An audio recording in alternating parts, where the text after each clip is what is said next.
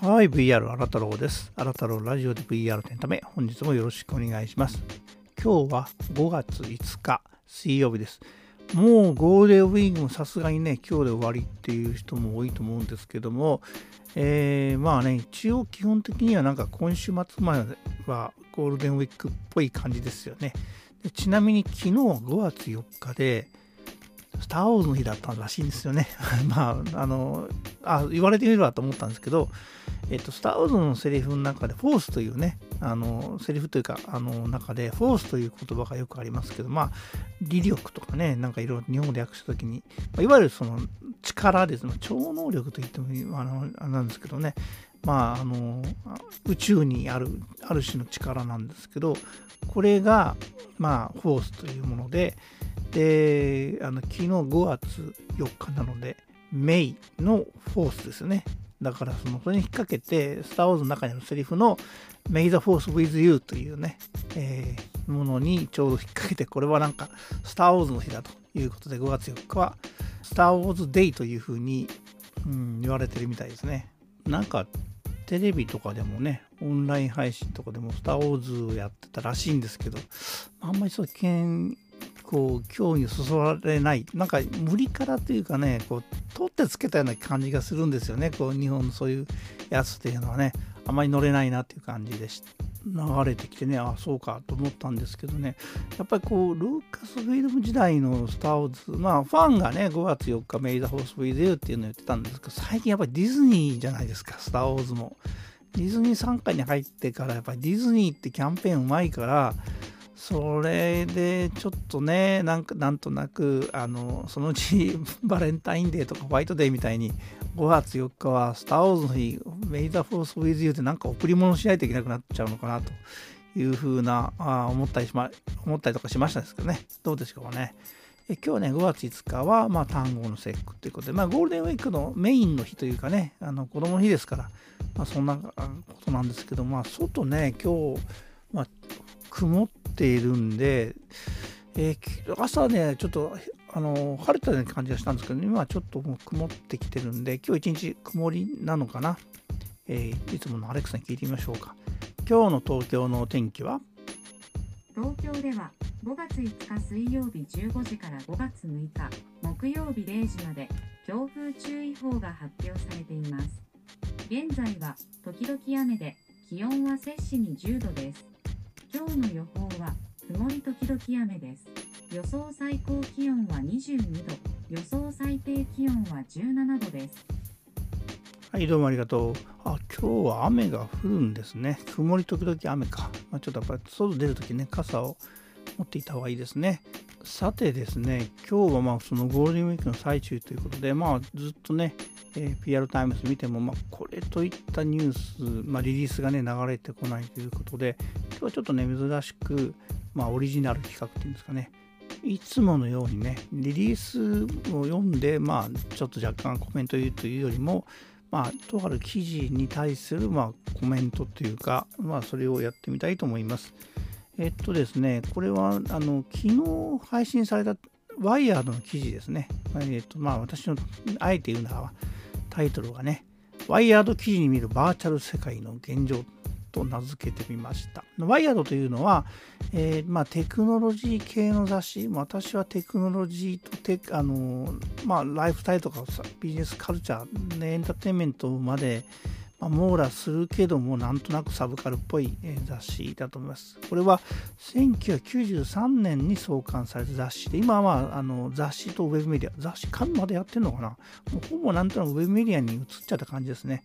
もともとね、そういう、あの、ちょっとエッジというかね、あの、尖った感じのものをやる、扱う雑誌だったんで、まあ、紙にこだわることはないだろうということで、まあ、実際今日、あの、そのまま記事読まないのも、これが有料記事みたいなんですね。なので、それをその読んじゃうとっていうこともありまして、えー、まあ、あの解説というか、あの思ったことを言いたいと思います。で、まあ、このタイトルがですね、バーチャル世界は現実の急進的社会変革を望まない巨大的企業の手段となるということで、まあ、VR に関する話なんですけども、このパンデミックが始まって、まあ、VR のヘッドセットがま売れてると。で、まあ、経済格差とか環境破壊とか社会的不安が、まあ、渦巻いてるけども、まあ、現実社会からこう目を背けてとでもないんですけども、まあ、それとは別にバーチャルな世界で、まあ、入ってみればねそこの中の世界、まあ、シリコンバレーとか中心としてねいろんなこの今までこうメタバースというかねこういろんなものをあの提唱してきたんですけども、まあ、一つは世界そのものが丸ごと他のあのバーチャル世界に入っちゃうということでまあそういうことになっまあそういうね仮想世界に入ることはできるんだけどまあそれはまあ現実社会と、まあ、それほど乖離した話世界じゃないよという話かな。それでまあ、VR の世界っていうのはね、ただビあのいわゆるそのゲームのものがまあ多いんですけども、まあ、普通のビデオゲームじゃだけじゃなくて、まあ、その中に入ることによって、まあ、現実社会から、まあ、離れることができるんじゃないかというニュアンスなのかな。で、まあ、あの、実際ね、この VR に入るっていうことが、まあ、一種の現実逃避の一手段だという論調なのかな。まあ、あのビデオゲームといえばね別に VR 使わずに、まあ、いわゆる PS4 とか5とかあとはまあ PC ゲームとかも、たくさんあるし、まあ、マーケットとしてはそちらの方がはるかにでかいんですね。えー、ちなみにこの記事の中にも、えー、まあそのアメリカでね PC ゲームの圧倒的シェアを持っている Steam というものは、えー、この中のゲームの売り上げ、まああの VR、まあ、当然 PC ゲームの中に一部で VR ゲームあるんですけども、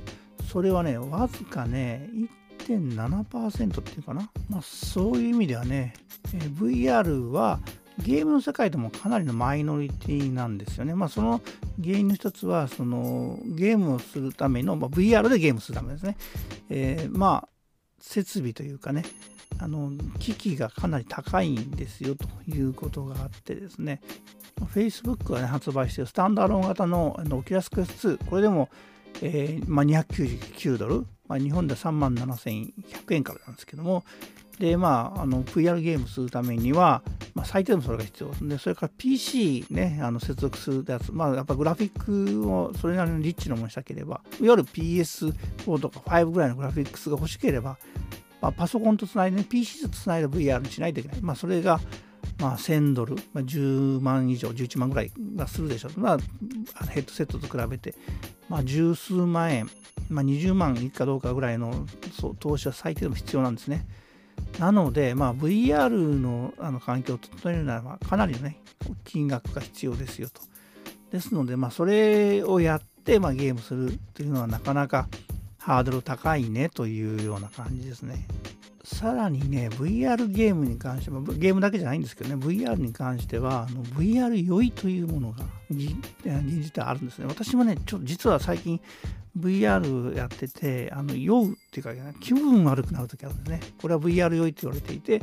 まあ、これは、まあ、徐々にね、いろんなあのリフレッシュ、要は画面のリフレッシュレートを上げて高速にするとか、それからあの酔わないようなフィードバックされたゲームの作りとか、まあ、そういうのはあるんですけど、やはりね、まだね、一般的にはあの全ての人にその VR 用意をなくすよってことが、まあ、できてないんですね。なので、まあ、そういったこともいろいろあろうかということで、ま、現状ではなかなかね、VR を普及させるってのは難しいんじゃないかなという気合、私もしてますね。まあ、この辺でね、そのワイヤードの無料部分が終わってですね、そこから先読みたければ有料であの、まあ、課金してくださいみたいな感じになってるんですけど、まあ、先この先読まなくても大体分かるような感じがしますね。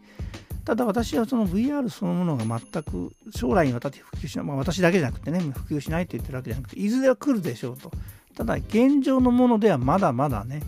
一般の人に使っていただくにはかなりハードルが高いものではないかというふうに言われてるし私もそう思います、まあ、一つの転機はね、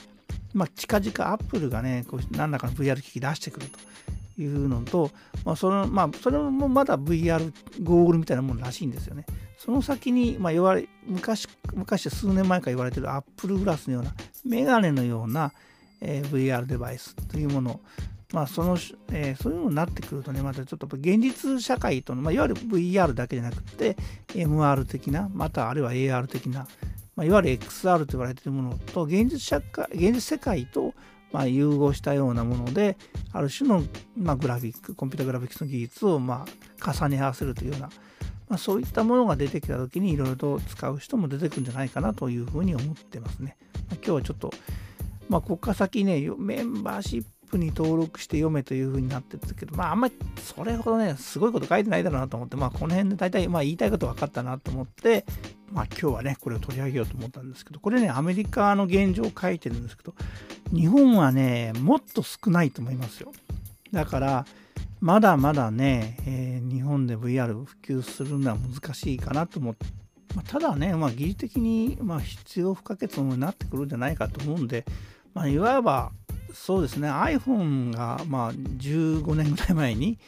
こういったものをって言った時にこんなものを使うわけないじゃないかと言った人も多かったんですよね。で私はまあ最初日本で発売された iPhone3G から買ったんですけど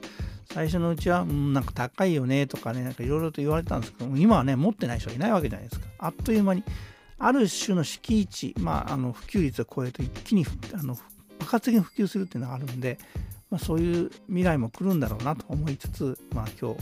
バあのそのワイヤードの、ね、記事読んで、まあ、半分だけ半分ぐらいかななんですけど見ながら思いました。ということで今日は、まあ、ちょっとワイヤードでねちょっと気になる記事があったんでそれを、まあ、かいつまんであのご紹介してみました。それではまたお会いいたしましょう。See you!